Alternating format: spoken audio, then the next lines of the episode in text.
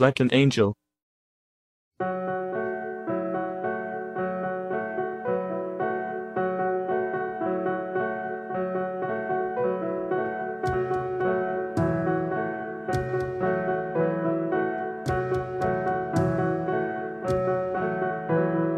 Met a stranger on a train. For some time now Michelle has been involving me in more and more erotic games, a sign that something has changed between us.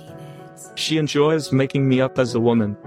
The first time this inspiration came to her, she made me put on her black silk dressing gown and sat me on the bed with my back to the mirror. She put on Shadow of a Doubt, squatted down next to me completely naked and began her work. She smiled, I remember, getting more and more satisfied as she saw the result. She didn't want me to look at her, Close your eyes or you'll distract me.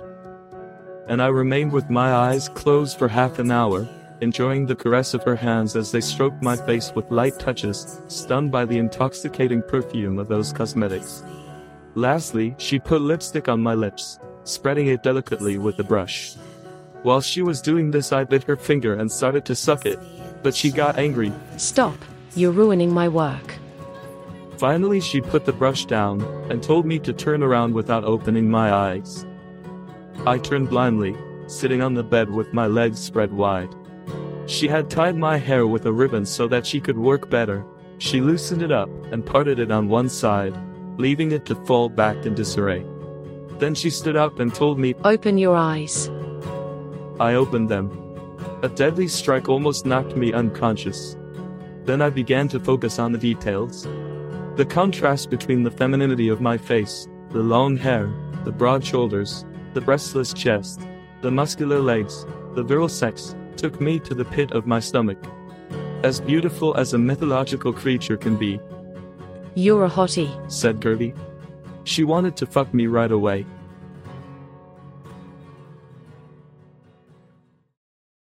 I realized that Gertie has a strong lesbian component.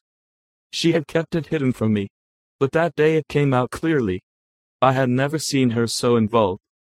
Since then she has been dressing me up more and more as a woman, putting me in black stockings and stiletto heels. She wants me to be underneath. Once she told me, You are a beautiful girl. Tell me your name. I chose her name, Michelle, a masterstroke. She smiled. She got up, put on the old Beatles song, and went back to bed. She lay on top of me and started caressing me like she'd never done before. It drove me crazy to hear her whisper her name in my ear.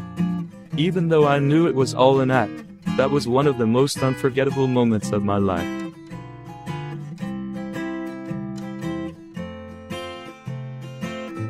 Immediately afterwards, she knocked me out with an equally unforgettable heartbeat.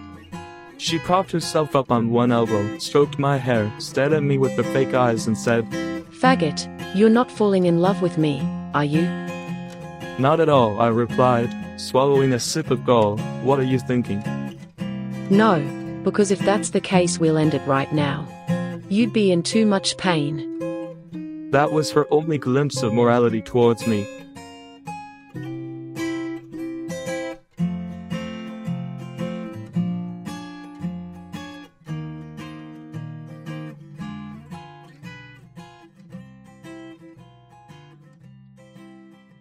A few evenings later, while I was putting on Michelle's costume, I was in makeup and half disguised, wearing a skirt but still bare chested, my hair pulled back in a ponytail. I saw a guitar lying in a corner. I didn't ask her anything, but she sensed my unexpressed question and told me that a certain Carlos had forgotten it there. She felt obliged to specify that this guy's role was marginal, as he was a sexually super gifted one that she only used when she needed to get to the point quickly or when someone else, one at random, had left her unsatisfied. I did not show the slightest jealousy, and continued dressing up as if nothing was wrong. Then I let my hair down and turned around, aware of the result, and the effect it would have on her. I deliberately ignored her involuntary reaction, a small gasp and a smile, displaying indifference. I picked up the guitar and stroked the strings. Can you play? A little bit. I am practicing play alongs of not too difficult songs, for example Superball by Helium. How sweet. Will you play for me? I picked up my guitar, sat down on the floor cross legged, not caring about the white skirt, and rehearsed a few chords.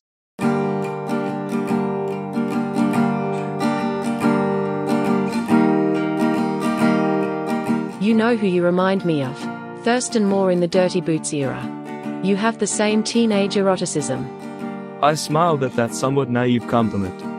The difference being that he is more than six and a half feet tall and a musical genius. Baloney. Baloney? Why not trifles, while you're at it? It came to me like this. Classical high school. However, you have the same way of holding the guitar. What way? Inguinal, as if he were playing his sex. Don't make me laugh, you disconcert me. Come on, play. I attacked between the bars, a beautiful piece that she cannot know, because so far it has only been performed live. Drink up, baby. Stay up all night. But the things you could do, you won't, but you might. The potential you'll be that you'll never see. The promises you'll only make. Drink up with me now. This time the strike is mine.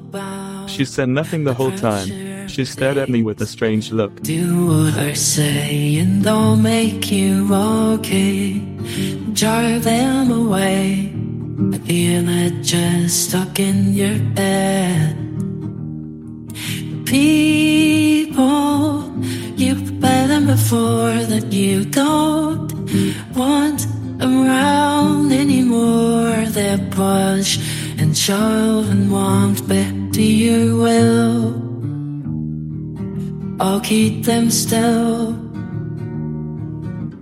Drink up, baby.